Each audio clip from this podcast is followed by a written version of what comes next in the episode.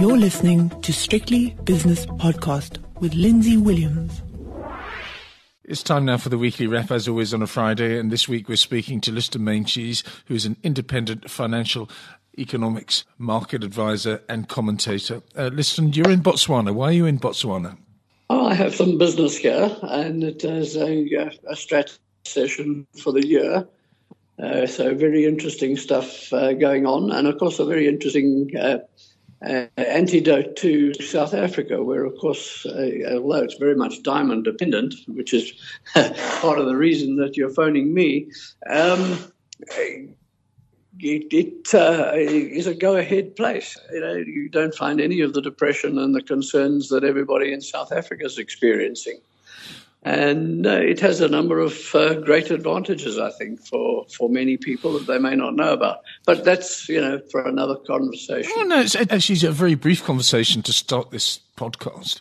South Africa is blessed with many more riches than Botswana is, and yet Botswana gets it righter than we do. Uh, and why do you think that is? And can we adopt any of their policies? Do you think? Uh, well, certainly there, there's a bit of that, but I think you know when you have a particular um, item, and here we're talking diamonds, and it's been operating for a number of years. So I just think that many people in South Africa have actually missed the fact that the GDP per capita in Botswana is 50% higher than it is in South Africa. Uh, they have placed a lot of emphasis on education. Um, and another benefit, uh, although they have large tracts of land and certainly, uh, you know, the Okavango at the, at the top, but also um, cattle uh, as a as a major item. So they've got a lot of tourism uh, bringing into a country which has a very small population. So that's why I say, the minute you get something big, uh, you know, and you only have a, a, few people, it, it, becomes GDP per capita. It's jolly good to have a small number of capita. Yes, in fact, uh, I would say in this case that the smaller population is beneficial. If you look at the rest of Africa and you look at the way that Rwanda grows, it's because it's a, a manageable uh, population, a manageable economy. And once you get really, really big, like South Africa is and Egypt is, is of course, it takes an awful lot in order to move the needle, as people say. Correct. And I, I, again, I think that point has been lost certainly over the last uh, 50 years in South Africa, where, you know, we're going back to areas where we were you know, the leading producer of gold in the in the world, and uh, we probably had a population of under 10 million. Now we are number six or seven gold producers in the world, and we have a population approaching 60 million. You know, it changes the dynamics of the economy, to put it bluntly. But the one thing that I will mention, just uh, as a also an antidote to all the negativity I found, because as you know, I came back from overseas uh, and I suddenly saw a green Joburg. I said, goodness me, they've had a lot of rain. I come to Botswana and everything is green and there are puddles lying all around. Yes. I, I have never seen it look this good. And by the way, I went to Cape Town in between, and I've never seen Cape Town looking that green in summer either. So, where you might have said we're having a lousy um, mealie harvest and we're going to battle to feed our cattle and we're going to have all this problem, I'm not saying one word of that anymore. I'm saying actually we've had a great start to the year agriculturally. Very good indeed. If only that rain would go to Zimbabwe, because that is a, that's a, oh, a, a modern tragedy. No, no, no. It, uh, they've had floods now. But you see, if, if it arrives later, as late as it do, does, yeah, you plant your crops, you may just not get a very good, uh, very good harvest in the time that you, you really need it. So yeah, they're very, very sad. Let's look back at the South African week, if we can, the, the weekly wrap. I mean, uh, one of the reasons that I wanted to talk to you is because you're an Anglo-American man. You've followed this company for decades now, and uh, it has gone through various iterations over the decades, and came out with its production updates for its various uh, divisions: Anglo-American PLC, the parent company Kumba Iron Ore, Anglo-American Platinum, De Beers, etc. What did you make of them? Well, again, these are only production numbers, and uh, I'd be fairly surprised if the analysts uh, start to say, well, we didn't know a thing, and these are, are brand new numbers to us. The, I think all that, that, really needed to be said, and, and this relates to, uh, to the quarter, is a 10% increase in platinum and palladium volumes. Now, if you know that both those prices, uh, well, certainly the platinum is not as good as it was a few years back, but it's higher than it has been. But it's the palladium that is absolutely going through the roof to produce extra volumes and in at these high prices. You, the only words I've got for it are magic. You will have heard, read, of course, the headline, the, you know, that they uh, had a huge amount of costs due to the, the, the Eskom shortages at the smelter. So, you know, you, you, you, you get a warning already that it's not going to translate just on a, on a one for one times the, the price. But nevertheless, that's going to be their standout, you know, when, they when earnings are announced. Uh, if you tell me that you didn't know the diamond problem, and uh, they, again, a horrible quarter for diamonds, but uh, again, we, we've known about that for, for ages. Uh, we also know that prices were, were not performing well. So if you get a surprise coming in the, in the De Beers results for the year, uh, that diamonds were, were, were a, a dismal uh, contributor, I would be surprised. Any analyst should have that. The rest is fairly pedestrian. Uh, and again, they talk about copper, and uh, you know they they, they uh, uh, um, Los Bronces and and whatever they break it all down for you. But if you didn't become aware of the uh, drought in Chile uh, affecting production, but again, brought on a new mine, and that's made up some of the of the production. So if you look at the the total for each section, you still have to read lower down to find out how it came about, where it came about. So I would say an awful lot of it is just on hold, and the two points that you really have to look at to get a handle on the kind of report they're coming they're going to produce is going to be the AMPLAT, and that won't be too long now. And the other one uh, is uh, uh, De Beers. And, uh, and I say, well, uh, both of those you should have been aware of, and you may be out a little bit in your estimates. So the end result is going to be it'll be a much better year than the year before. Uh, if you try to take second half on second half, that will be far better. If you take the second half on first half, that will also be a, a, a lot better. So you know when the report comes out, it, it will be good news. But a real question for everybody is how much was already in the pricing that it's trading over 400 now. Exactly. Uh, as we speak, it's 400 and let's call it 402 rand per share. And I look at the consensus on my screen here. It says uh, the sell consensus is 9%, hold is 45%, buy is 45% as well. So it's almost flat, Liston. And if you consider where from where it's come, i.e., the low 50s uh, two or three years ago, what would you be doing without giving away too many of your uh, well kept secrets? no, I'm definitely watching the uh, behavior in markets, particularly of uh, of the of the base metals, and they are indicating much what Trump has to say about how good things are and everything. Uh, there's a, a nervousness around, and as you know, the cycle uh, you know, if it turns against you, it can be quite vicious. So the one that is absolutely imperative for people to get a hold on is the platinum price. And uh, we do know that the palladium, they're saying there's no stock above ground.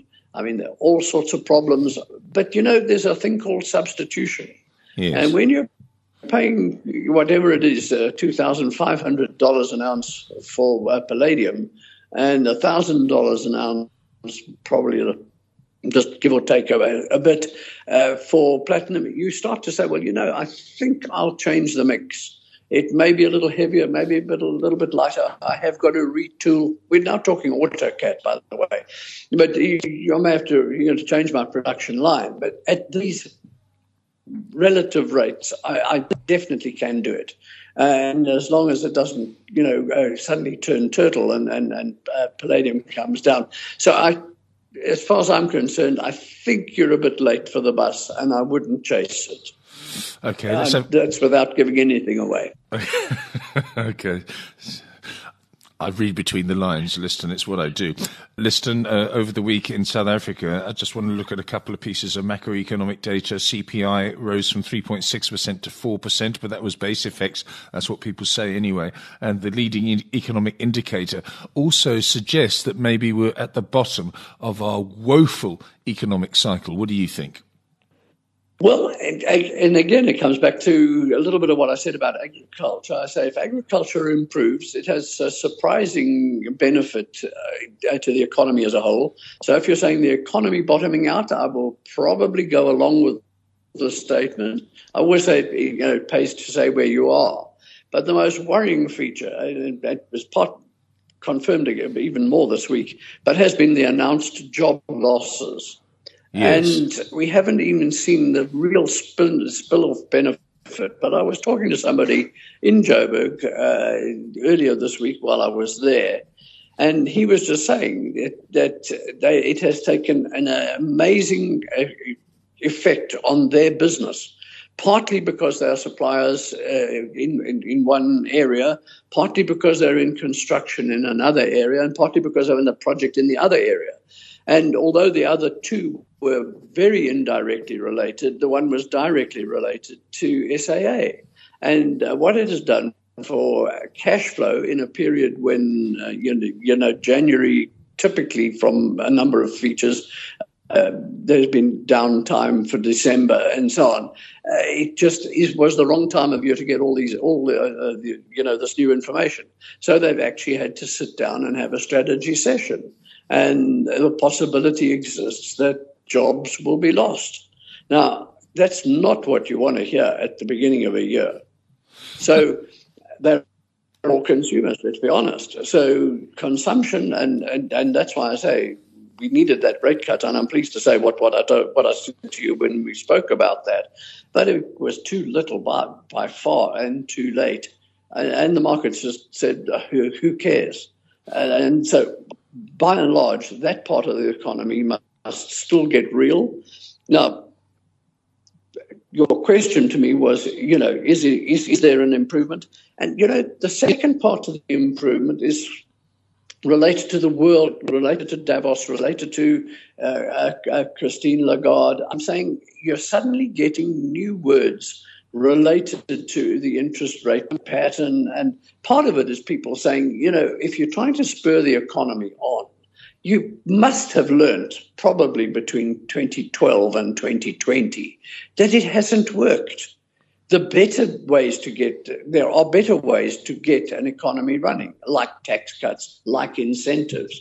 Just cutting interest rates is probably not going to help because you're asking the same people who are getting benefits from uh, uh, almost zero interest rates to get benefit out of negative interest rates. It doesn't work. So I think the mood has changed in that area totally. I think I've said I'm one of the few people who've said I think we've seen the lows for interest rates this cycle, and the cycle could be quite long, as you know. So I don't think it hurts an economy to move rates from one to two percent the, the real hurt is when it gets up into in, into levels that that uh, that are quite high. So, but so there is a, a, general belief and thought now coming through that maybe all the promises we made of how good low interest rates were for uh, generating growth have not come true. Let's see if there's an alternative. I haven't heard those words for three years. Very so good. that's where I'm I'm more positive. I'm saying people are more real. Yes, I agree with you. Every commentator I speak to, even the, the, the most cynical of them, are suddenly starting to get a little bit up, more optimistic. But on the jobs front, there's almost like a, a dislocation between market prices and the real economy because unfortunately ArcelorMittal, Massmart, SAA, Telkom, Aspen, and there's many other companies as well shedding jobs because of the fact that um, they have stakeholders and shareholders to kowtow to and it's a sad situation. It's a socio-economic uh, situation that is it's not unpalatable, but it's it's disturbing. Well, again, we have the highest uh, unemployment rate that I know of at thirty percent, and now we have more people entering that that brigade. This puts enormous pressure on a on a government uh, who have said we are for the poor. There's now more poor and that was never the plan. Let's be honest. The idea was to grow the economy, get less people on on the, uh, uh, government grants. But it's horribly horrible to say, but more people are going to end up on on, on government grants. So uh, the, one has to say there is a disconnect. Uh, I do think there's a bit more realism. But just talking about disconnect, I mean, you have Australia with bushfires, and the stock market hits a new high. Yeah. I go, no, there's surely some recognition. You must be breathing the smoke. It's not as though you you you uh, uh, don't know about this, and it's got to have a cost. I'm sorry, it has to have a cost on food. It has to have a cost on replacement. It has to have a cost uh, from just to the insurance companies, and, and it'll probably end up costing the consumer because of of, of insurance uh, uh, rising insurance costs. So, goodness me, I, that one is uh, what I call a disconnect. Yes, it is. Liston, I'm going to disconnect from you now, and you're going to go back to your conference in Botswana. Thank you very much for your time. That was the weekly wrap. Liston Meintjes can be found at liston at liston.co.za. The views and opinions expressed in these podcasts are those of Lindsay Williams and various contributors and do not reflect the policy, position, or opinion of any other agency, organization, employer, or company associated with strictlybusinesspodcast.com. Assumptions made on the analyses are not reflective of the position of any other entity other than the speaker or the author. And since we are critically thinking human beings, these views are always subject to change, revision, and rethinking at any time. Please do not hold us to them in perpetuity.